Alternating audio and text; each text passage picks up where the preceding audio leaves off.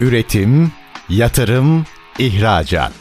Üreten Türkiye'nin radyosu Endüstri Radyo sizin bulunduğunuz her yerde. Endüstri Radyo'yu arabada, bilgisayarda ve cep telefonunuzdan her yerde dinleyebilirsiniz. Endüstri Radyo.com Çetin Ünsal'ın hazırlayıp sunduğu İşte Bunu Konuşalım programı başlıyor. İşte bunu konuşalımdan merhabalar. Türkiye'nin gerçek gündeminde birlikteyiz efendim. Bugün yabancı dil meselesini mercek altına alacağız. Aslında bireyler yani yetenek yönetimi yapan bireyler içinde yine baktığınızda şirketlerdeki e, personel içinde ihracata yönelilen şirketlerin ihtiyacı bakımından da baktığınızda şu anda bir numaraya oturmuş problemlerden biri. Ve bunun kısa süre içerisinde aşılması gerekiyor. Normal örgün eğitime ayrı bir yere koyalım. Orada da tabii ki belli destekler verilebilir. Ama bunun kısa sürede aşılması gereken bir nokta olduğunu biliyoruz. Bilhassa ihracat hamlesiyle birlikte firmalarda bu tip ihtiyaçlar belirledi. Gençlerde anormal bir yurt dışına gitme eğilimi var. E tabii bu dil meselesini yine gündeme getiriyor. Hepsini alt alta koyacağız, konuşacağız. Hatta bu sektörü de mercek altına alarak kıymetli bir konuğumuz var. İngiliz Guru CEO'su İbrahim Karakuş. Bugün işte bunu konuşalım konu. İşte bunu konuşacağız. Sayın Karakuş hoş geldiniz efendim. Hoş bulduk efendim.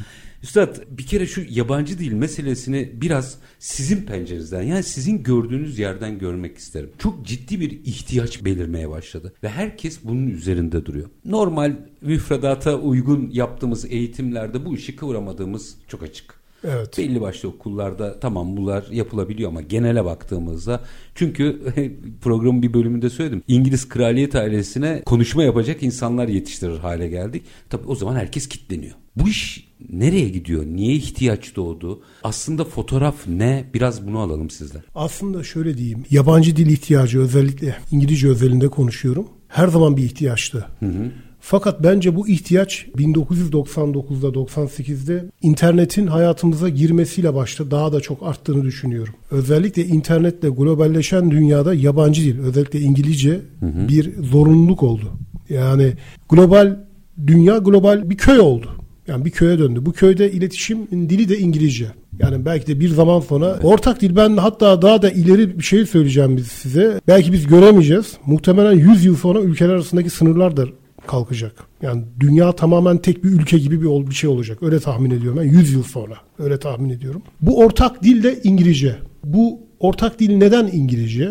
Çünkü şu anda teknolojiyi ondan sonra ticaret, ticareti, kültürü domine eden Amerika Birleşik Devletleri. Yani bütün dünyada bu domine eden yöneten Amerika, ABD olduğu için ve bütün bu şeyin de dili İngilizce. Bu mesela bundan bin yıl önce farklı bir dildi. Hı hı. Ama şimdi İngilizce, dünyada İngilizce. Yabancı dili kimden öğrenebiliriz? Şimdi bizim en büyük e, yan, hatamız belki de bu. Bir kere yabancı dil kendi e, yabancı dil yabancıdan öğrenilir. Yani yabancı dil yabancı bir hocadan öğrenilir. Ve bu zorlanarak öğrenilir. Yani kolay kolay öğrenilecek bir şey değil. Öyle şapkadan tavşan çıkarma falan mümkün değil. Değil. Yani değil. Bir zorlamak gerekiyor. Biraz e, kendini şey yapman motivasyonunu e, bu konuda odaklaman lazım. Yabancı dilde odaklaman lazım. Ve öğrenebileceğiniz doğru kanalda, doğru yerde yabancı hocalar yani native hocalar, ana dili İngilizce olan hocalardan öğrenilir. Yani kalkıp mesela diyelim ben bir Almansam Almandan İngilizce öğrenmek ne kadar doğru? Ya da bir Türksem bir Türk'ten İngilizce öğrenmek ne kadar doğru? Emin değilim. Belki basic seviyede öğrenilebilir. Ama ben bunu geliştireyim, intermediate'dan çıkarayım, advanced seviyeye getireyim, akıcı bir şekilde konuşayım diyorsanız bunu native bir hocadan, yabancı bir hocadan öğreneceksiniz ve bol bol speaking yaparak, konuşarak öğreneceksiniz. Şimdi mesela dünyaya bir çocuğunuz geldiği zaman, ilk dünyaya bir çocuk geldiği zaman biz ona gramer mi öğretiyoruz? Elbette değil. Değil. Yani dinleyerek öğreniyor. Dinleyerek öğreniyor. Veya da Türkiye'den mesela göç eden bir sürü insan, yurt dışından Türkiye'ye gelen Araplar var. Başka ülkeden insanlar var. 5 yıl Türkiye'de kalıyorlar. Bakıyorsunuz Türkçe öğrenmiş. Yani bunlar... Uzmanlar hayatta kalma dürtüsü olarak nitelendiriyor. Evet. Doğru söylüyorsunuz. Ama bir de dinlemekten de kaynaklanıyor. Şimdi hepimiz speaking diyoruz ya. Hı hı. Bence sadece speaking değil. Dinlemek çok önemli. Listening. Yani dinlemeyi çok iyi yapabildiğiniz zaman listening dediğimiz şey iyi bir şeyi iyi bir dinleyici olursanız Kulak yerleştiriyor. Evet kulağa yerleştirdin o sizi zaten konuşturmaya başlar. Speaking yaptırmaya zorlar sizi. Yani evet herkes speaking diyor evet haklılar ama her şeyin başı listening'den geçiyor. İyi dinleme yaparsanız, iyi anlarsanız, dinlediğinizi İngilizceyi iyi dinleyip anlarsanız konuşmaya da başlarsınız. O zaten sizi zorlamaya başlar, konuşturtmaya başlar yani öyle diyeyim. Yani direkt konuşma evet ama listening bu işin temeli, dinleme bu işin temeli. İyi, iyi bir dinleyici olman lazım yani onu şey yapman lazım. Şu anda dünyada birçok yabancı dil eğitim veren kurumlar var, online siteler var. Fakat aslında dünyayı sadece 3-4 tane büyük marka yönetiyor. Yani bütün dünyada İngilizce'de üç, isim vermek istemiyorum ama 3-4 tane marka yönetiyor. Sürekli karşımıza belki Google'da, internette, reklamlarda Mutlaka görüyoruz. çıkıyor. Ama aslında hep aynı markalar. Yani biz zannediyoruz ki bir sürü marka var. Aslında hep aynı markaların döndüğü reklamlar. Öyle diyeyim. Ve e, biz kendimiz yani İngiliz guru olarak yerli ve milli bir markayız. Yerli bir markayız. Bu büyük dünya markalarına karşısına bir alternatif olarak çıktık ve onlardan çok daha iyi hizmetler de veriyoruz bu anlamda. Hocalarımız da tamamı native bu anlamda Yabancı yani. Yabancı evet. Yabancı hocalardan oluşuyor. Çocuklara da e, İngilizce eğitim veriyoruz. Yetişkinlere de İngilizce eğitim veriyoruz. Bu arada bir şey dikkatimi çekti. Şeylerde özellikle kendimiz görüyoruz bunu. Özellikle bakıyoruz Instagram'da olsun, başka platformlarda Sosyal medyalarda. sosyal medyada olsun. Çocuklara İngilizce eğitim verme konusunda büyük Türk halkının büyük bir merakı ve iştahı var. Doğru. Ki haklılar da. Yani bir çocuğa siz 4-5 yaşından itibaren İngilizceyi en azından kulak dolgunluğu, en azından böyle bir yaşanmışlık olarak gramer zaten çocuklara gramer ihtiyaç bazı yetişkinler diyorlar ki işte ne, bu çocuk nasıl gramer? Çocuğun gramere ihtiyacı yok ki Demin zaten. bahsettiğim İngiliz kraliyet ailesi meselesi buydu zaten. Evet. Yani gramere ihtiyacı yok. Yani ondan dolayı zaten o çocuk dinleyerek, duyarak gramersiz öğrenmeye başlıyor. Ve o 4-5 yaşına başlayan bir çocuk ben minimum 4 diyorum. Yani daha da aşağısını önermiyorum. 4 yaşından itibaren başlayan bir çocuk. Bunu mesela 200 sene devam ettirse 6-7 yaşına kadar inanın İngilizceyi çok iyi bir şekilde İngilizceyi çok iyi bir noktaya getiriyor. Üstad, İlk önce bir kere amaçla ilgili bir sıkıntımız var bence. Evet. Şimdi biz İngiliz filolojisi okusun demiyoruz ki insanlar. Değil. Gerek yok öyle bir şey. Ticaret yapsın ama internet üzerinden ama dünya Evet, genelinde. evet. Veya yurt dışında bir iş bulduysa orada hayatını devam ettirebilsin vesaire. Aslında amaç hasıl olması için daha pratik uygulamalar yapmamız lazım. Yani şöyle diyeyim e, eğer ben lokal bir insan olacağım. Türkiye'de yerel bir insan olmak istiyorum kendi ülkemde. İşte ne bileyim başka ülkeye gitmek istemiyorum. Kendi şehrimden dışarı çıkmak istemiyorum. Ben kendi kasabamdan dışarı çıkmak istemiyorum diye düşünüyorsanız. Bu ya bir tercih zaten. Bunu Evet, kimse bir şey yani demiyor. O tamamen bir tercih. Ama ben dünyaya farklı bir pencereden bakayım. Türk vatandaşı olayım ama aynı zamanda bir dünya vatandaşı olayım diyorsanız İngilizce burada şart. Yani dünya vatandaşı olmanın birinci kuralı İngilizceyi iyi konuşabilmek ve dinleyebilmek. Yani İngilizceyi iyi bilmek. Grameri bilmenize çok önemli gerek yok. Şimdi biz Türkçe konuşuyoruz burada. Ben tonlarca gramer hatası yaptım. Yani siz diyor musunuz? Yani zaten İngilizce'de aslında üç tane temel gramer yapısı var. Yani bunu bildikten sonra gerisini e, rahatlıkla işte işte simple tense, tense, present tense, future tense bir de past tense. Dört tane tense var basit. Bunları Bununla- çözdünüz. bunu Kelime de ezberlediğiniz zaman olay bitti, bitiyor. Bitti. Ondan sonra akışına bırakın gidin. Yok işte karışık karışık gramer kurallarına girmenize gerek yok. Kelime ezberlemesi, pratik ve dört tane basit tense. Bunlarla İngilizceyi rahatlıkla konuşabilirsiniz. Ama dediğim gibi ilk başta listening'i çok iyi şey yapmanız lazım. Her halükarda dinleyeceksiniz. Dinleyeceksiniz evet. Anlayacaksınız. Mesela bazılarımız diyor belki duymuşsunuzdur. İngilizce altyazı izleyin.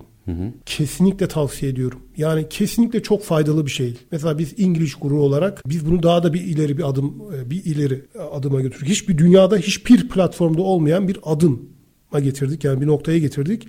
Real time İngilizce altyazı. Bu ne demek? Onu anlatayım. Siz öğretmenle birebir online video görüşmesi yaparken öğretmen İngilizce konuşurken sizden altyazı İngilizce geçiyor. Aynı Netflix'te film izler gibi Çift taraflı. çift ara hem Algı. hem dinleyerek anlıyorsunuz hem görerek. Böylelikle ne oluyor? Hem görme hem dinleme. Bu ikisini birleştirdiğiniz zaman kafanızda kalıcı bir etki bırakıyor. Kalıcılık bırakıyor. Ee, pandemi bir kırılma oldu mu? Çünkü e, pandemiden sonra işin online tarafında çok daha eğilim olduğunu görüyorum ben. Eskiden işte klasik kurslara gidilirdi. Hala da gidiliyor ayrı konu ama bu taraf sanki biraz işi kolaylaştırdı ne dersiniz? Şundan dolayı kolaylaştırdı. Bence de aslında pandemiden önce de vardı ama bu kadar yaygın değildi. Alışkanlık yoktu Alışkanlık insanlarda. yoktu. Fakat online'ın en büyük şöyle bir avantajı var. Birincisi yurt dışına gitmek için tonlarca para harcamanıza gerek yok. Ha gidin. Çok faydası var. Bunu ben size söyleyeyim. Mutlaka gidin. İngiltere'ye gidin, ABD'ye gidin. Bütün Batı Avrupa ülkelerini gezin imkanınız varsa. Hiç problem değil. Gidin. Lakin önce bunu bir online'da bir yaşayın, bir görün. Yabancılarla bir temas edin. En azından bir yıl bir online hocalarla, yabancı hocalarla bir e, İngilizce pratiği yapın. Speaking, listening pratikleri yapın. Daha sonra bunu yurt dışıyla gittiğiniz zaman zaten bunu taçlandırırsınız. Pekiştirin diyorsun. Pekiştirirsiniz. Daha iyi noktaya getirirsiniz. Ama ben doğrudan yurt dışına gideyim derseniz hem bir sürü para harcarsınız hem de e, aslında öğrenirsiniz ama çok para harcarsınız. Öyle değil. Çok pahalı o. Çok Ya- pahalı ya maliyetli bir Size öğrenim bir o. örnek vereyim mesela. Diyelim bir yıl İngilizce eğitime 20 bin lira para verdiğinizi ver, farz ediyorsun. Bir yıl tamam. Ya 15 bin 20 bin lira para verdiniz. Bir yıllık paket aldınız. Bu İngiliz kurdu olabilir. Başka bir markada olur. Hiç fark etmez. Bir paket aldığınızı düşünün. Şimdi bu bir yıl içinde belli bir noktaya getirdiniz. 20 bin lirayla o dili belli bir yere getirdiniz. Konuşabiliyorsunuz. Listening yapabiliyor. Dediniz ki ben bir de yurt dışına gideyim. Tamam yurt dışına giderseniz en fazla 3 ay kalmanız size yeterli olacaktır. Veya da 2 ay. Ya bilem 3 ay. 9 aylık maliyet cepte kaldı. 9 aylık maliyet cepte kalıyor. Bakın böyle düşünün olaya. 3 ay ben yurt dışında takılırsanız yani gezersiniz belli ülkelere giderseniz bu pratiği daha da pekiştirirseniz çok daha iyi bir noktalara gelir. Kabul ediyorum. Ama 9 aylık bir karınız olacak bu işten. Ama ben ama hiç online'a girmeyeyim. Bu İngilizceyi ancak bir yılda öğrenirsiniz yurt dışında. Hatta Burada- 2 yılda öğrenenler var. Yani o kadar uzun. Üstad, e, online demişken orada şimdi döneceğim pazara. Evet. Metodolojileri açacağım ama pazara. Ya orada biraz kafalar karıştı. Çünkü biz bunu pandemi sürecinde yaşadık. Mesela sosyal medyada herkes gaz- gazeteci olmuştu. bilmiyorum. Evet evet. Şimdi öyle değil tabii. Şimdi bu birçok meslek dalında olduğu gibi sizin alanda da var. Bu sefer herkes öğretiyorum diye ortaya çıktı. Ama orada belli başlı kriterlere bakmak lazım sanıyorum. Bu işin doğrusu kimdir'in yanıtı şey olarak şu firma bu firma demiyorum. Nitelikli bir eğitim alabileceğim bir platformun özellikleri ne olmalı? Mesela bu konuda bence çok daha fazla bilinç yaymamız lazım. Ben size hemen bahsedeyim. Nitelikli bir platformun özellikleri ne olmalı? Bir kere öğretmen çeşitliliği olmalı. Yabancı öğretmen konusunda en azından %90'ı yabancı hocalardan oluşmalı. Bu bir. İkincisi teknoloji olarak yeterli olmalı. Yani teknolojik anlamda. İşte ne bileyim ders kaydı olmalı. Yani öğrenci derse girdikten sonra dersler otomatik Tekrar olarak tekrarlayıp re- dersleri tekrar edebilmeli. Böylelikle gelişim seviyesini takip edebilir. 3 ay önce neydim? Before after. Yani 3 ay önce neydim? Şimdi 3 ay şimdi neyim? Onu görebilir. Ödevlerini görebilir, ders tekrarı yapabilir. Not tutmak not tutmayı insanların çoğu not tutmayı sevmez. Ama bu ders kaydı not tutmaktan da sizi kurtarıyor. Öyle bir avantajı Gibi. var gibi. Real time İngilizce altyazıdan bahsettim. Bu anlamda e, şey olabilir, e, destekleyebilir öyle diyeyim. Bir de öğretmen seçebilme. İnsanlar bir öğretmene mahkum olmamalı. Yani ben girdim evet bir platforma girdim. E, Platformun sahibi diyor ki tamam size bu öğretmeni verdim. Çetin verecek senin Bundan dersin. sonra 3 ay bu verecek. Yok böyle bir şey olmamalı. Yani şöyle diyeyim. Öğrenci dilerse istediği eğitmenle derse katılabilmeli. Çünkü illa bir öğrenciyi zorla bir öğretmene mahkum edemezsin. Yani alternatifini her zaman sunman lazım. Ve o öğrenci çünkü bir insan bir öğretmenden keyif aldığı zaman dili daha rahat öğrenir. Bütün her şey için. Her öyle. şey için Her öyledir. için. Matematik de öğrensen böyledir. E, ne bileyim aklınıza ne gelirse yani o karşındaki insandan şey olduğunuz zaman elektrik aldığınız zaman daha İnsanı seversiniz İnsanı ve severseniz- bilgiyi sahiplenirsiniz. Evet ve bil- o bilgiye daha hızlı adaptasyon sağlarsınız. Daha hızlı şey yaparsınız. O yüzden öğretmen seçebilmek, özgürce öğretmen seçebilmek çok önemli. Ve insanlar özgürce ders saatlerini belirleyebilmeliler. Yani Özellikle çalışanlar çalışanlar için. Yani gündüz vakti belli bir kursa e, şey olmamaları lazım. Yani bir kurs diyor ki size bu saatte gelin 2'de 3'te tamam gelelim. Ama sizin 2-3'te de işiniz çıkabilir. 2-3'te Çalışıyor olabilirsiniz. çalışıyor olabilirsiniz. Gelemiyor olabilirsiniz. 7-24 özgürce istediği eğitmeninden rezervasyon yapabilmeli. istediği eğitmenle derse katılabilmeli. Yani bu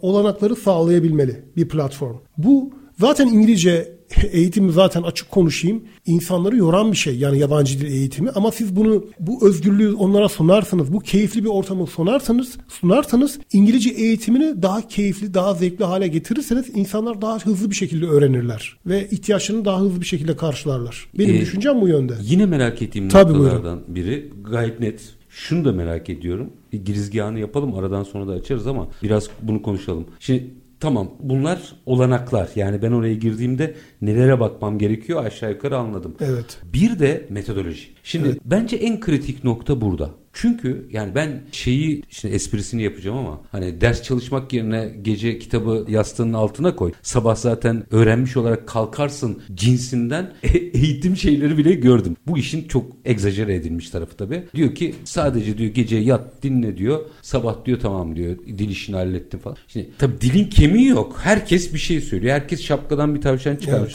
Ama bu işin doğru metodolojisi farklılıklar olabilir. Ama asgari düzeyi ne? Neye bakmak Hemen söyleyeyim. Bu doğru metodolojisi benim düşüncem bu konuda. Tamam ben kitaplarla bu işin olacağına inanmıyorum. Yani İngilizce öğrenmenin bir kere kitaplarla materyallerle bunlar destekleyici anlamda olabilir. Asıl metodoloji şudur. Ben kendi gözlemimden söylüyorum. Ben de İngilizceyi böyle öğrendim zaten. Öğretmenin sizin konuşmanızı anında düzeltmesi lazım. Yani sen konuşurken öğretmenden, öğretmen de seninle konuşurken dinlerken tamam mı?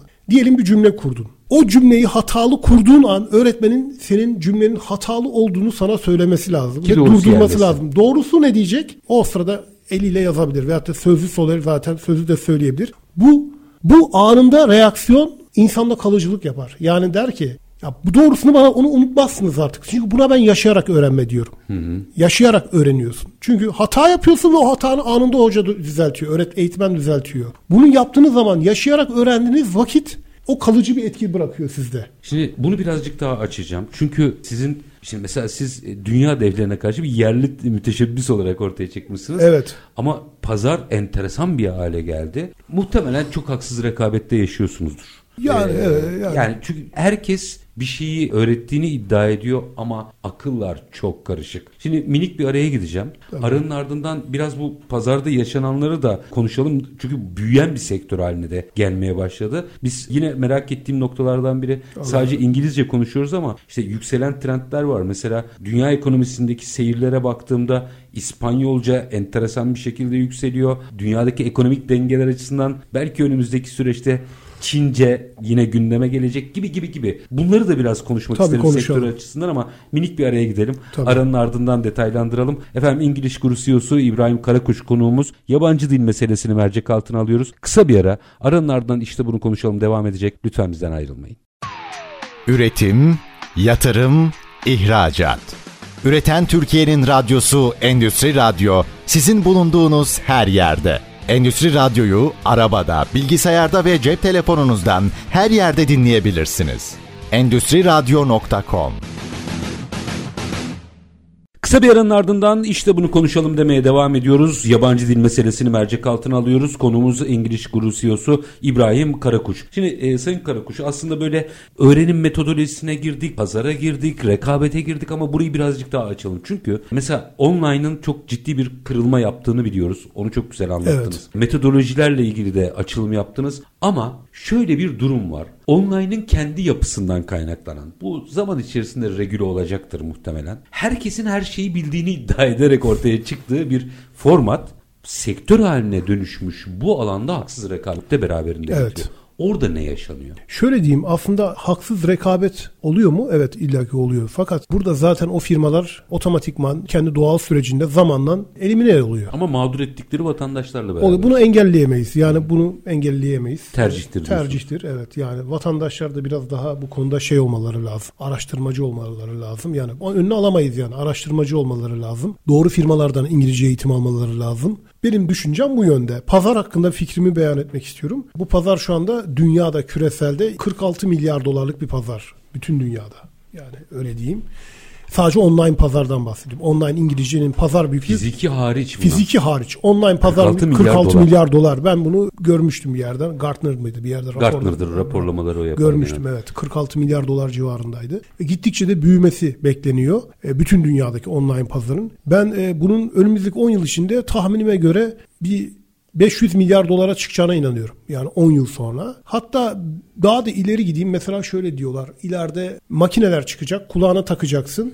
O da ağzına ve o direkt çevirecek. Translate yapacak. Yani daha doğrusu onun çok berbat bir hali şu anda arama motorunda var da çok acayip Var. şeyler o, o çok gelişecek. O çok Yapay gelişecek. zekayla yapay zeka ile çok gelişecek be- belki ama insanlar şunu unutmayacaklar. Her zaman native o aleti kullanmadan konuşan bir insan her zaman bir sıfır önde olacak. Tabii. Yani evet aleti tak konuş belki 10 yıl sonra bu olacak. Ama o aleti kullanmadan konuşmak ayrı bir şey olacak. Nasıl anlatayım? Statü diyelim veya artı değer diyelim. Artı değer olacak. Artı bu tip online İngilizce eğitimler aslında insanların sosyalleşmesini de sağlıyorlar. Yani bu da bir önemli bir artı. Yani siz giriyorsunuz, konuşuyorsunuz, karşınızda bir insan var. Hiçbir makine bir insanın yerini asla alamaz. Özellikle eğitimde. Eğitimde ve bence her şeyde. Yani bir makine insanın yerini asla alamaz. Yani makine evet bir yere kadar getirir. Yapay zeka bir yere kadar gelir ama günün sonunda mutlaka insan gene olacaktır yani. Günün sonunda mutlaka olacaktır. Belki e, büyük otomasyon fabrikalarda bile dahi ne kadar makineler olsa bile düğmeye basan biri her zaman var. Öyle demek istiyorum. Her şeyden evvel o yazılımı yapan biri var. Zaten e, evet ya, zaten bir gün o düğmeye basan birinin olmadığı günü hayal etmekte istemiyorum ben. Bunu zaten kimse hayal etmek istemiyor. Çok kötü bir gün olur o zaman. Öyle yani diyeyim. o konuyla ilgili herkes ihtiyatlı zaten. Evet. O yüzden yavaş gidiyor bütün mesele zaten. Kontrolden kaçmasın diye. Yine araya gitmeden önce sorduğum sorulardan biri. Şimdi İngilizce evet bugün özellikle ticari dil olduğu için ortak değer haline gelmiş vaziyette. Evet. Ticari ve bilim dili. Şu anda E, evet. dünyada bilim Şimdi dili aynı o- zamanda. O da var. Orada bilim insanlarının bir biraz çekinceleri var. Yani bilim kendi dilinde üretilir noktasında. Aslında bilimi yapanlar o dili üretiyor. Yani bilimi kim Evet. üretiyorsa, dünyada bilimi kim üretiyorsa o dili, onun o, o ülkenin dili dünyayı yönetiyor. Yani sizin e, aslında burada literatürü İngilizce takip edip ama Türkçe bilim üretiyor olmanız lazım. O sonra O- çevrilsin. Tabii ki ona katılıyorum. Ee, ona bir şey yani demiyorum. bu, bu konuda ihtiyatlı davranalım. O uzmanların o görüşü bence önemli. Öbür türlü hep arkadan gidersiniz vurgusu var. Evet. Tamam o başka bir konu ama onu konuşuruz. Ama ticaret çok belirleyici. Kesinlikle. Şimdi dünyadaki ekonomik dengelere baktığımızda enteresan bir şekilde Latin Amerika üzerinden e, yükselen bir İspanyolca var. Var doğru. Yine dünyadaki iki büyük ekonomiden biri Çin. Ne kadar gerçekleşecek bilmiyorum ama e, bir şekilde Asya pazarında hakim olmak isteyenlerin o tarafa doğru yöneldiği bir nokta var. Tabii kendi içinde lokal nüfuz alanları olanlar var. Yani Rusça gibi veya işte Türkiye Cumhuriyetlerde nispeten Türkçe Orta Doğu'da Arapça gibi. var bayağı. Orta Doğu'da Arapça. Evet. Yani onlar ama genel beynelmiyel anlamda baktığımızda yükselen bir numara İngilizce, yükselen trend İspanyolca ve Çince. Doğru. O taraf yeterince konuşuluyor mu Türkiye'de mesela? Şöyle diyeyim benim o tarafla ilgili şöyle bir düşüncem var, fikrim var. Evet bunlar her zaman yükselen diller doğru ama her zaman second language olarak kalacaklar. Yani ikinci dil olarak kalacak her zaman için. Yani belki 200 yıl sonra belki değişebilir ama önümüzdeki 100 yıl boyunca öyle tahmin ediyorum. İkinci dil olarak kalmaya zorunda kalacaklar. Şundan dolayı örnek Çin'den örnek vereyim. Ben Çin piyasası hakkında fikirlerim var. Yani orada Şangay'da özellikle fikrim var. Çin'de insanların ve çocuklar yani aileler çocuklarına İngilizce öğretiyorlar. Hem de deli gibi para harcıyorlar çocuklarına İngilizce öğretmek için. Yani onlar İngilizce öğreniyorlar. Çinliler Pekin'de, Şangay'da, ondan sonra ne bileyim Hong Kong'da yani çocuklarına İngilizce öğretiyorlar. Küçük yaşta hem de kindergartens deniyor bunlara. Küçük yaşta 4-5-6 yaşlarından itibaren İngilizce öğretiyorlar. Şimdi evet doğru Çince ama Çinliler de çocuklarına İngilizce öğretiyor. Ne olacak? Gene İngilizce. Yani şunu demek istiyorum. Oradan kaçış yok yani. Kaçış yok. Gene İngilizce yani yapacak bir şey yok. Yani dünyada dediğim gibi modayı, sanatı, bilimi, kültürü, ticareti kim yönetiyorsa onların dili hakim. Domine eden onlar Domine şu an. Bundan itibariyle. bin yıl önce Arapçaydı. Şu anda domine eden 800'lü yıllarda Orta Doğu'da öyleydi ama şu anda İngilizce. Anlatabildim mi? Yani şu anda İngilizceydi. Yani domi dünyayı onlar yönetiyor. Peki yine acil ihtiyaçlardan bahsedeceğim. Şimdi normalde bir genç hele ki şimdiki jenerasyon iyi kötü İngilizceyi biliyor. Evet. Ve bunu geliştirmek isteyebilir. O ayrı bir konu. Fakat mevcutlar var. Şimdi bütün firmalar ihracata e, açılmak istiyorlar. Bunu dil bilmeyen personelle yapmaları mümkün değil. Ve o yüzden mesela çok seri bir şekilde personellerine bu dili adapte etmeye çalışıyorlar. Bu mümkün mü? Personeline göre değişir. Yani mümkün. Şüphesiz. İyi- ins- yani o insanın öğrenme kabiliyetini bir kenara koyuyor. Evet. Ortalama bir insandan bahsediyorum. Mümkün.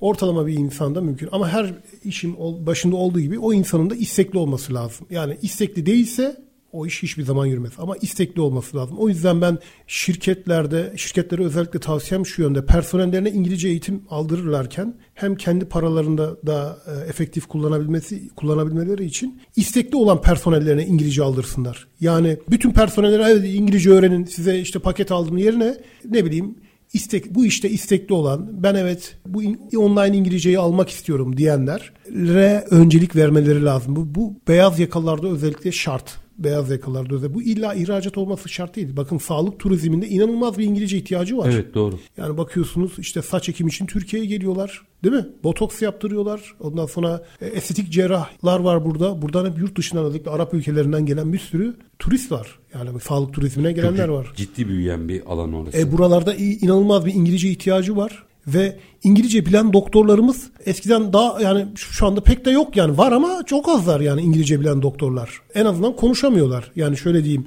verirseniz belki bir İngilizce literatürü okuyabiliyorlar. Hı hı. Latin, e, Latin kökenli e, tıp te, tıbbi terimleri çok rahatlıkla belki okuyabilirler. Kitapları da anlayabilirler ama konuşmaya gelince yok. E, gelen turist konuşmak istiyor. Saç ekimi gelen derdini anlatmak istiyor. E pratisyenin İngilizce konuşması lazım. Doktorun İngilizce konuşması lazım. Eğer turizmde de ön plana çıkmak istiyorsan sağlık turizminde de normal konaklama dediğimiz Ege'de, Akdeniz'deki personellerin İngilizceyi iyi konuşmaları lazım. Zaten ben size şunu söyleyeyim. Türkiye'de turizm sektörünü şaha kaldırmanın her zaman biz otelcilikten geçtiğini düşünüyoruz ama bence ilk başta iletişimden geçiyor. Doğru iletişimle siz oteldeki eksikleri bile göz ardı ettirebilirsiniz bir süre boyunca. Öyle ee, diyeyim. Hem fikrim aslında meseleyi otelden çıkarıp oradaki restorandaki garsonun da İngilizce bilmesi Aynen öyle. çevirmek lazım. Kesinlikle. Çünkü o turizm dediğiniz şey sadece otel değil. Ya şimdi hayal etsenize bir ülkeye gittiğinizi düşünün. Turist olarak Türksünüz. Bir yere oturdunuz. Size Türkçe bilen bir şey gelse. Garson geldi. Gelse hoşunuza gitmez mi? Daha daha iyi bir iletişim kurmuş oluyor musunuz değil mi? Ekstradan alışveriş bile yaparsınız. Hatta bahşiş verirsiniz üstüne yani hoşuna gider değil mi? Evet. İşte bu böyle bir şey teknik olarak şu anda mümkün değil. Türkiye inşallah bir gün öyle büyük bir devlet olur. Temennimiz o yönde.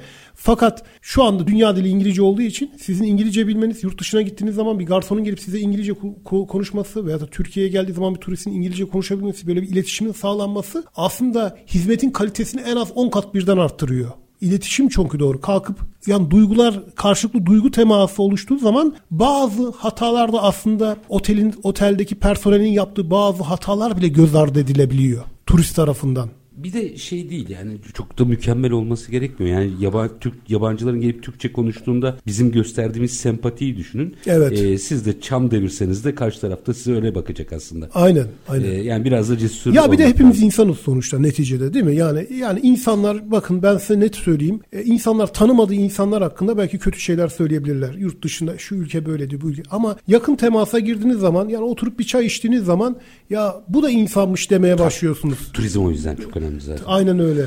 turizm demişken e, e, biz şu kısa sürede taksi şoförlerine de öğretebilir miyiz bunu? Çünkü ben mesela turizm boyutunda bence Türkiye'nin ticari şey turizm elçileri onlar. Çünkü ilk onlar muhatap oluyor. Evet. Son onlar muhatap oluyor. Bu meseleyi artık çözmemiz bence gerekiyor. Bence taksi şoförlerinin hepsine tabii İngilizce öğretmek mümkün değil. Yani bunu yani zor. Yani evet olabilir ama e, yani ben pek mümkün görmüyorum ama olabilir. Ol, olsa süper olur, harika olur. Fakat bence öncelikle büyük havalimanlarında hizmet veren taksi şoförlerinin İngilizce bilmesi ya, lazım. Evet. Mesela İstanbul Havalimanı. Oradaki bütün taksi şoförlerinin İngilizce bilmesi lazım. Mesela Sabiha Gökçen. Çünkü ilk turiste temas eden onlar. Buradaki taksi şoförlerinin İngilizce bilmesi lazım. Yoksa İstanbul'daki bütün taksi şoförlerini öğretmemiz mümkün değil. Yani. Hangi havaalanı olduğunu söylemeyeyim şimdi. Antalya Havalimanı ee, mesela. Şeyden X-Ray'den geçerken ki personel bilse ben ona da razıyım. Bu Hangi kadar. havalimanı olduğunu söylemeyeyim. X-Ray'deki personel geçse bile dahi razısınız. Ona razıyım. Aynen. Onların bilmediğine de şahit oldum mesela yani. Ve diyorsunuz ki bu metodoloji yani bu iş mucize değil. Halledilebilir. Değil, evet halledilebilir. Yine baktığımızda bu alana baktığımızda bir, bir takım akıl karışıklıklarımız oluyor. Mesela tekrar yine şirketlere dönmek istiyorum. Şirketlerde e, biraz direnç var bu konuyla ilgili. İhracat departmanında çalışıp yabancı dil bilmeyen personel çalıştıranı gördüm ben. Şimdi başarıyı direkt etkiliyor değil mi bu iş? Yani yüzde yüz etkiler. Yani şöyle diyeyim e, hatta çok ihracat departmanlarında çalışıp 20 yıllık 30 yıllık deneyimli insanlar var. Bu işlerin yöneticiler var. Göz ardı edemeyeceğiniz, dil bilmediği için göz, ardı edemeyeceğiniz insanlar var. Yani bu insanların mutlaka bir şekilde e, İngilizceyi hemen az da olsa yavaş yavaş bunu halletmeleri lazım. Eğer bu, hele hele bir de ihracat departmanındasınız yani İngilizce olmazsa olmaz. Yurt dışına fuarlara gidiyorsunuz. E, koca müdürsünüz örnek veriyorum yani oranın yöneticisiniz. Yanınızdaki asistan size tercümanlık yapıyor. Yani bu hoş bir şey değil. Sizin İngilizce konuşabilmeniz lazım. Yanındaki asistanla mı İngilizce şey yapacaksınız? Yani işiniz ihracatsa öyle ya, zaten. Evet yani ben öyle düşünüyorum. Şimdi minik bir araya gideceğim Tabii. yine. Aranın ardından yine merak ettiklerim var. Tabii. Onları da açacağım ama minik bir araya gidelim. Aranın ardından İngiliz Guru CEO'su İbrahim Karakuş'la yabancı dil meselesini mercek altına almaya devam edeceğiz. Kısa bir ara lütfen bizden ayrılmayın. Üretim, yatırım, ihracat. Üreten Türkiye'nin radyosu Endüstri Radyo sizin bulunduğunuz her yerde. Endüstri Radyo'yu arabada, bilgisayarda ve cep telefonunuzdan her yerde dinleyebilirsiniz. Endüstri Radyo.com Kısa bir aranın ardından işte bunu konuşalım devam ediyor efendim. Bugün yabancı dil meselesini mercek altına alıyoruz. Konumuz İngiliz Guru CEO'su İbrahim Karakuş. Şimdi yine aklıma takılan soruları biraz açayım. Demin şirketlerden, ihracat departmanlarından falan bahsederken e, çok güzel bir örnek verdiniz. Tam da oradan girelim. 20 yıllık o konuda tecrübeli bir insan ama İngilizcesi yeterli değil. Evet. Yani bilmiyor demek istemiyorum. Yeterli değil olabilir. Konuşamıyor. Konuşamıyor olabilir. Yaşı var mı bu işin gerçekten? Var. Biraz açın bize. Yani kesinlikle çocuk yaşta bu daha etkili. O kesin tamam. O kesin. Her şeyi yani, de orada yani gibi. Yaş ne kadar geçtikçe, ilerledikçe İngilizce öğrenmek o kadar zorlaşıyor. Bu kesin. Yani ben bunu yani mesela diyelim 50 yaşında, 40 yaşında bir adamın İngilizce öğrenmesiyle 20 yaşında, 30 yaşında bir gencin veyahut da e, 10 yaşında, 15 yaşında bir çocuğun İngilizce öğrenmesi, biz buna hani şey diyor, teenager İngiliz şey diyorlar. Öğrenmesi çok farklı. Yani dil çünkü yaşı, e, dil e, biraz e, gençlikte daha iyi öğrenilen bir şey genç. O yüzden bazen hani biz veliler e, mesela şu anki özellikle internete girip oyun oynayan çocuklar var ya hani bu Z kuşağı diyoruz. İşte giriyorlar. O yaba böyle oyunlar oynuyorlar. İşte Online oynuyorlar, Online yabancılarla oynuyor, ya- oynuyorlar. Yani biz oyun oyn- mecburen. oyun oynamanın aslında iki türlü faydası var. Ben şimdi oyun oynamanın evet derslerini aksatmadığı sürece haftada bir ne bileyim 15 günde bir oyun oynamalarında fayda var yani. Şu yönden faydası var. Bir, oyun oynamak zihni devamlı hareket haline getiriyor. Yani hareketlendiriyor. Bir de bunu siz yabancılarla oynadığınız zaman yaşayarak dili de öğreniyorsunuz. Yani karşındaki çocuğun adı Alex. Ve sen Alex'e diyorsun ki arkana dön İngilizce. Tamam mı? Mecburen öğreniyorsun. Mecburen bunu oyun şey yapıyoruz. Veya ateş et. Shut down, shut down diyorsun mesela. Vur diyorsun mesela. Kafasını yiyor, ateş ediyor. Fire, fire, o, fire, e, open fire diyorsun. Ateş aç diyorsun. Mesela open fire ateş aç demek İngilizce. Mesela bu tür örnek veriyorum mesela bundan. Burada mesela çocuk aslında yaşayarak İngilizce öğreniyor. Ve zamanla İngilizcesi çok. Ama bu oyun olayını tabii çok abartmamak lazım. Yani okullar var falan. Pedagojik olarak ayrıca e, o ayrı o ayrı bir uzmanlar şey. yapsın. Aynen. Yani bu anlamda ben bunu örneği niye verdim? Çocuk yaşta İngilizce öğrenmek kesinlikle çok hızlan, özellikle kalıcılık yarattığı için çok kalıcı bir etki yaratıyor. Mesela e, örnek veriyorum çocuğunu alıp yurt dışına giden yerleşen aileler var. 4-5 yaşında alıp yurt dışına yerleşiyorlar. Veyahut da Amerika'ya gidip sadece doğum yapan çocuğunu orada yetiştirenler var. Çocuk orada iki dilli öğren yetişiyor. Çift dilli yetişiyor. Hem Türkçe biliyor ailesinden hem de İngilizceyi öğrenmiş oluyor. İşte ne bileyim markete gidiyor, bakkala gidiyor, karşısındaki komşunun çocuğuyla oynuyor falan. Çift dilli öğreniyor. Çünkü ekmek ver diyecek. Evet. Yani Ekmek ve bunu bunu zorlanmadan öğreniyorlar üstelik. Güzel tarafı o. Yani yetişkinler zorlanarak öğrenirken çocuklar zorlanmadan öğreniyorlar. Yani bir seve seve bir de bunu oyunlarla desteklediğiniz zaman çok daha rahat bir şekilde öğreniyorlar. Orada İngilizcenin domine ettiğine şöyle bir şahitlik ettim ben.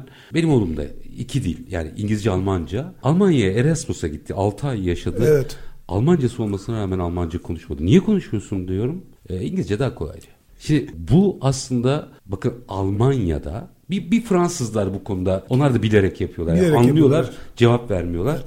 Beyaz Fransızca cevap veriyorlar. Ne kadar hayatı domine ettiğinin yaşayarak e, gördüğüm önemli örneklerinden biri. Bu önümüzdeki süreçte de ticaretin ana dili olmaya devam edecek mi? Eğer internet bu kadar hakim olacaksa ekonomiye. Daha da fazla ana dili olacak. Yani daha da domine eden bir dil olacak. Yani bu dil ticaretin, eğitimin dediğim gibi bilimin ana şeyi kemiği olmaya devam edecek. Kesin. Tartışmasız. Tartışmasız. Peki biz bir tık geriye gideceğim. E, netice itibariyle diyelim ki bu kurslara zaten bilen ama geliştirmek isteyen kişiler gelse mesela sizin işiniz de kolaylaşacak sıfırdan öğretmektense. Biz bunu orta öğretim sırasında neyi yanlış yapıyoruz ki çocuklar bu hepimizin hayatında da oldu. Bizim dönemde dönemlerde bu bu kadar önemli değildi ama şimdi çok önemli. O çocuğun liseden mezun olduğunda en azından İngilizce biliyor olması lazım.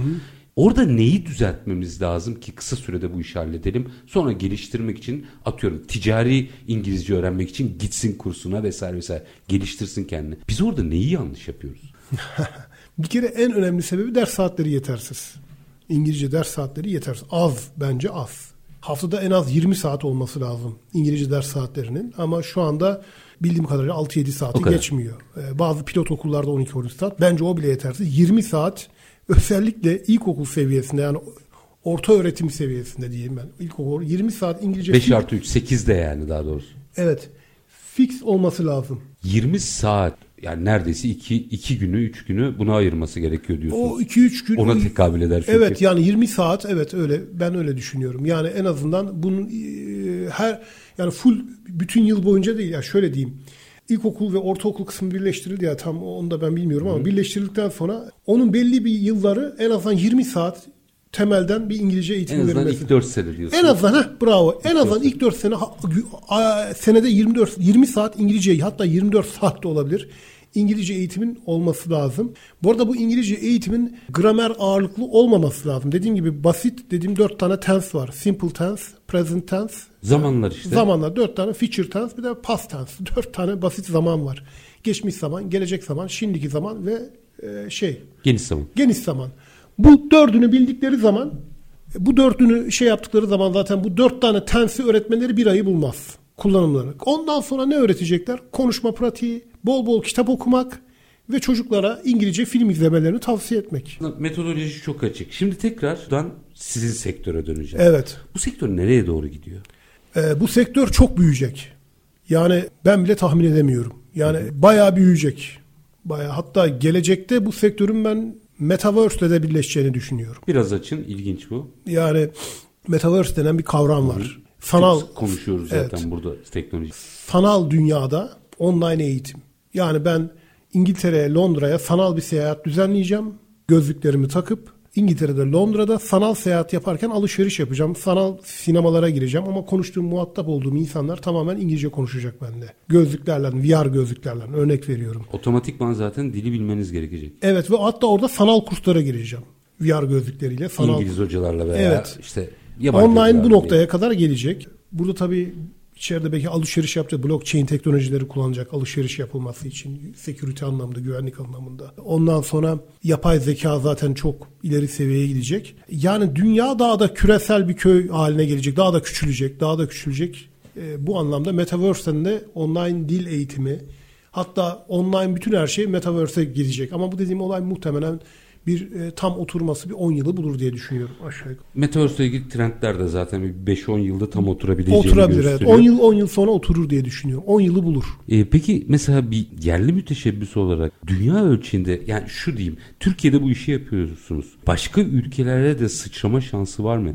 Yani hizmet ihracatı mümkün mü? Gidip Fas'ta da bunu yapmak mümkün mü online üzerinden? Ee, şöyle diyeyim şu anda benim Uganda'dan öğrencilerim var. Ondan İsviçre'den var, Almanya'dan var İngiliz kurunun. Yani dünyanın birçok ülkesinden gelip İngiliz kurda eğitim alan öğrenciler var. Online. Otomatikman zaten ihraç haline dönüşüyor. Evet, online'dan eğitim alıyorlar. Yani geliyorlar, bağlanıyorlar. İngiliz kuru zaten global bir şirket durumuna geldi. Dünyada herhangi bir yerden bir öğrenci girip öğretmene rezervasyon yapıp derse katılabiliyor. Online ekonominin de böyle bir faydası var galiba değil mi? Yani yerel kalmıyorsunuz hiçbir şekilde. Evet, kesinlikle.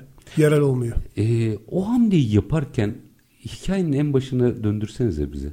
İlk hamleyi yaparken e, ne kurguladınız kafanızda? İngiliz kuru hamlesini Ha. ilk yapan. Yani sizin girişimcilik hikayenizi merak ettim.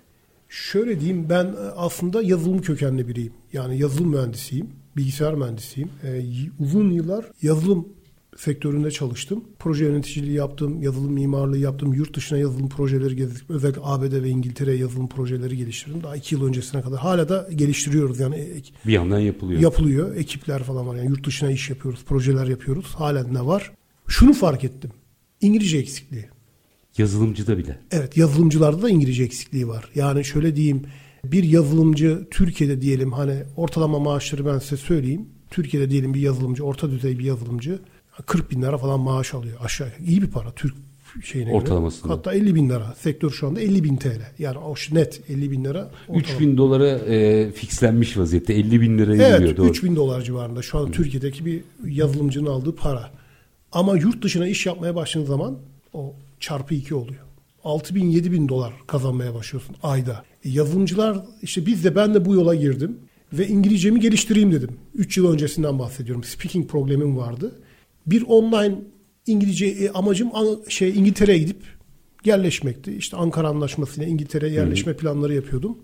E, orada e, devam etmek istiyorum. Hayatımın geri kalanı. arada dilimi geliştireyim dediniz. Dilimi değil Konuşmayı. aslında. Tamamen ticari amaçlı. Yani orada çalışıp firma kurup Hayır kastettiğim evet, gideceğim evet, ne gider- olsa evet, diye. evet, dilimi geliştireyim dedim. Derken bu online İngilizce fikri aklıma geldi. Yani neden böyle bir şey olmasın deyip bu yola böyle girdim yani. O, o fikirle bu yola çıktım. Öyle diyeyim. Şimdi bu pandemi öncesine tekabül ediyor. Evet, evet ben pandemi öncesinden başladık zaten biz İşte bu işlere. tam da onu e, Pandemiyle ilgisi yok aslında. Pandemi öncesinden girdik. Merak ettim. Çünkü o dönemde bunu yaptığınızda ya, icat çıkarmadığı işlerdi. Biz pandemide çok alıştık internetle iç. Çok karşı işleri. çıkan oldu da. Ha, bir, orayı biraz merak Ben de ediyorum. biraz inatçı bir kişilik var. Ondan dolayı inandığım bir şeyin peşinden giderim ben. Ne dediler mesela? Yani pandemi yaşanmamış gibi düşünün. Bir an için öncesine ışınlanalım. Algılarımızı oraya getirelim. Ee, ne dediler mesela? Nasıl direndiler çevrenizde? Ya e, zaten yazılımcısın. e, Çok iyi para kazanıyorsun. Ne gerek var bu işlerle uğraşıyorsun falan. Ben gelecek bunda dedim. Yani ondan dolayı e, bir de ben üretmeyi seven bir insanım. Öyle diyeyim. Karakterim ona müsait. Böyle bir hem bu ülkeye de bir faydası olsun diye düşündüm. Çünkü ben bildiğim kadarıyla yani dünyada bu global şirketler var. Türkiye'de özellikle 2-3 tane büyük global, iki tane global şirket var. isim vermeyeyim. Yani Türkiye'den sadece çıkan para 300-400 milyon dolar. Yurt Yılda. dışına, yılda giden para, yurt dışına giden para. İngilizce öğrenmek. İngilizce öğrenmek için yurt dışına çıkan paralardan bahsediyorum online'da. Anlatabildim mi yani? 300-400 milyon, Milyon dolar. dolardan Evet. bahsediyorsunuz. Senelik çıkan para aşağı yukarı. Öyle diyeyim. Yani dedim ki neden bu Bir dil öğrenmek için çok büyük bir maliyet. İnsanlar çok para harcıyorlar bu işe öyle diyeyim. E ben de dedim ki ya neden bu parayı bir yerli bir girişim, bir Türk girişimi şey yapmasın hani ülke içinde tutmasın. Hem ülkemize de faydası olur hem de biz dünyaya da hizmet ederiz. Yani sonuçta bir dil öğrenme işi E, bir hizmet yani iyi bir şey. Böyle bir şeye vesile olalım diye bu işe böyle girdik öyle diyeyim. Orada o hikayenin mesela sizin başlangıç noktasındaki vurgunuz çok önemli. Yazılımcılarda bile diyorsunuz. Bile evet speaking sorunu var. Yani konuşamıyorlar. Yani yazılımcılar evet literatür takip edebiliyorlar, internete girebiliyor, yazışabiliyorlar. Evet evet hiç problem yok. Ama konuşmaya geldikleri zaman konuşamıyorlar. Dinleyemeye gelince dinleyemiyorlar. Bak bu da önemli. Dinleyemiyorlar. Dinlemek dediğim İngilizce konuşan birini anlayamıyorlar. Kelime haznesi. Kelime haznesi veyahut da pronunciation yani telaffuz sıkıntısı. Çünkü yuvarlayarak konuşuyorlar. Tabii. Ya da gerçekte karşıdaki hocanın yani İngilizce konuşan e, kişinin konuştuğu şey doğru ama bizim Türkler yani bizim arkada e, şeyler Bizim yazı- vatandaş. bizim vatandaşımız onun o ke- konuştuğu kelimenin doğru şey, konuş, e, şeklini yani pronunciation doğru telaffuzunu bilmediği için anlamıyor. Hala devam ediyor mu?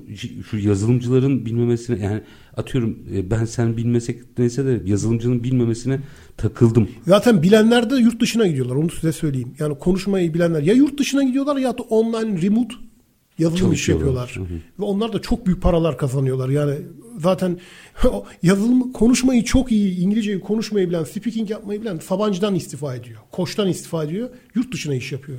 Niye konuşamıyorlar? Niye konuşamıyorlar? Çünkü konuşma üzerine bir eğitim o şeyimiz yok. Müfredatımız yok. Yani Milli Eğitim Bakanlığı olsun ya da bizim- Belki o açığı da gidermek lazım. Evet yani Önemli. konuşma üzerine odaklı bir eğitim formasyon şeyimiz yok. E, açıkçası bir de konuşmak pahalı bir şey. Eskiden konuşabilme kabiliyetini arttırman için iki yöntem vardı. Ya yurt dışına gideceksin ya da Sultanahmet'te takılacaksın. Yani Sultanahmet'te tercümanlık yapacaksın. Tercümanlık ikisinden biri yani. Ya da, o da turistik otellerde çalışacaksın. Başka türlü yoktu. Ama şimdi online bu hayatımıza girdiği zaman e, bu ikisine de ihtiyaç kalmadı. Bu açık galiba online'la çok çabuk kapanabilir. Kapanır. Kesinlikle kapanır. O zaman da belki bir yerlerde farklı kırılmalar yaratabilir. Aslında bu online e, İngilizce öğrenme yani online yabancı dil öğrenme olayı sadece Türk ekonomisine şey katkısı sağlamıyor. Yani insanların İngilizce öğrenmesinden ziyade Türk ekonomisine dolaylı yönden de büyük katkısı var. Yani siz İngilizceyi bildiğiniz zaman, hakim olduğunuz zaman dünyayla rahat entegre. Ticaret yapmaya başlıyorsunuz. Özgüven sağlıyor size. Şimdi bak İngilizceyi bilen bir adam ticarete soyunmuş bir adam düşünün. Ben ticaret yapacağım, ticaretten para kazanacağım diye düşünen bir adam. İngilizceyi bildiği zaman akla ne gelir? Dünya. Bitti. Evet.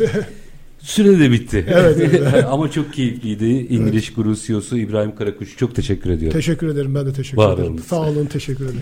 Efendim biz bugün yabancı dil meselesini farklı farklı boyutlarıyla yani hem dil meselesiyle hem sektörün e, durumuyla hem aslında 300-400 milyon dolar sadece online'da yurt dışına İngilizce öğrenmek için giden bir paramız varmış. O boyutuyla farklı farklı yönleriyle konuştuk. Konumuz İngiliz Guru CEO'su İbrahim Karakuş'tu. Her zamanki gibi bitirelim.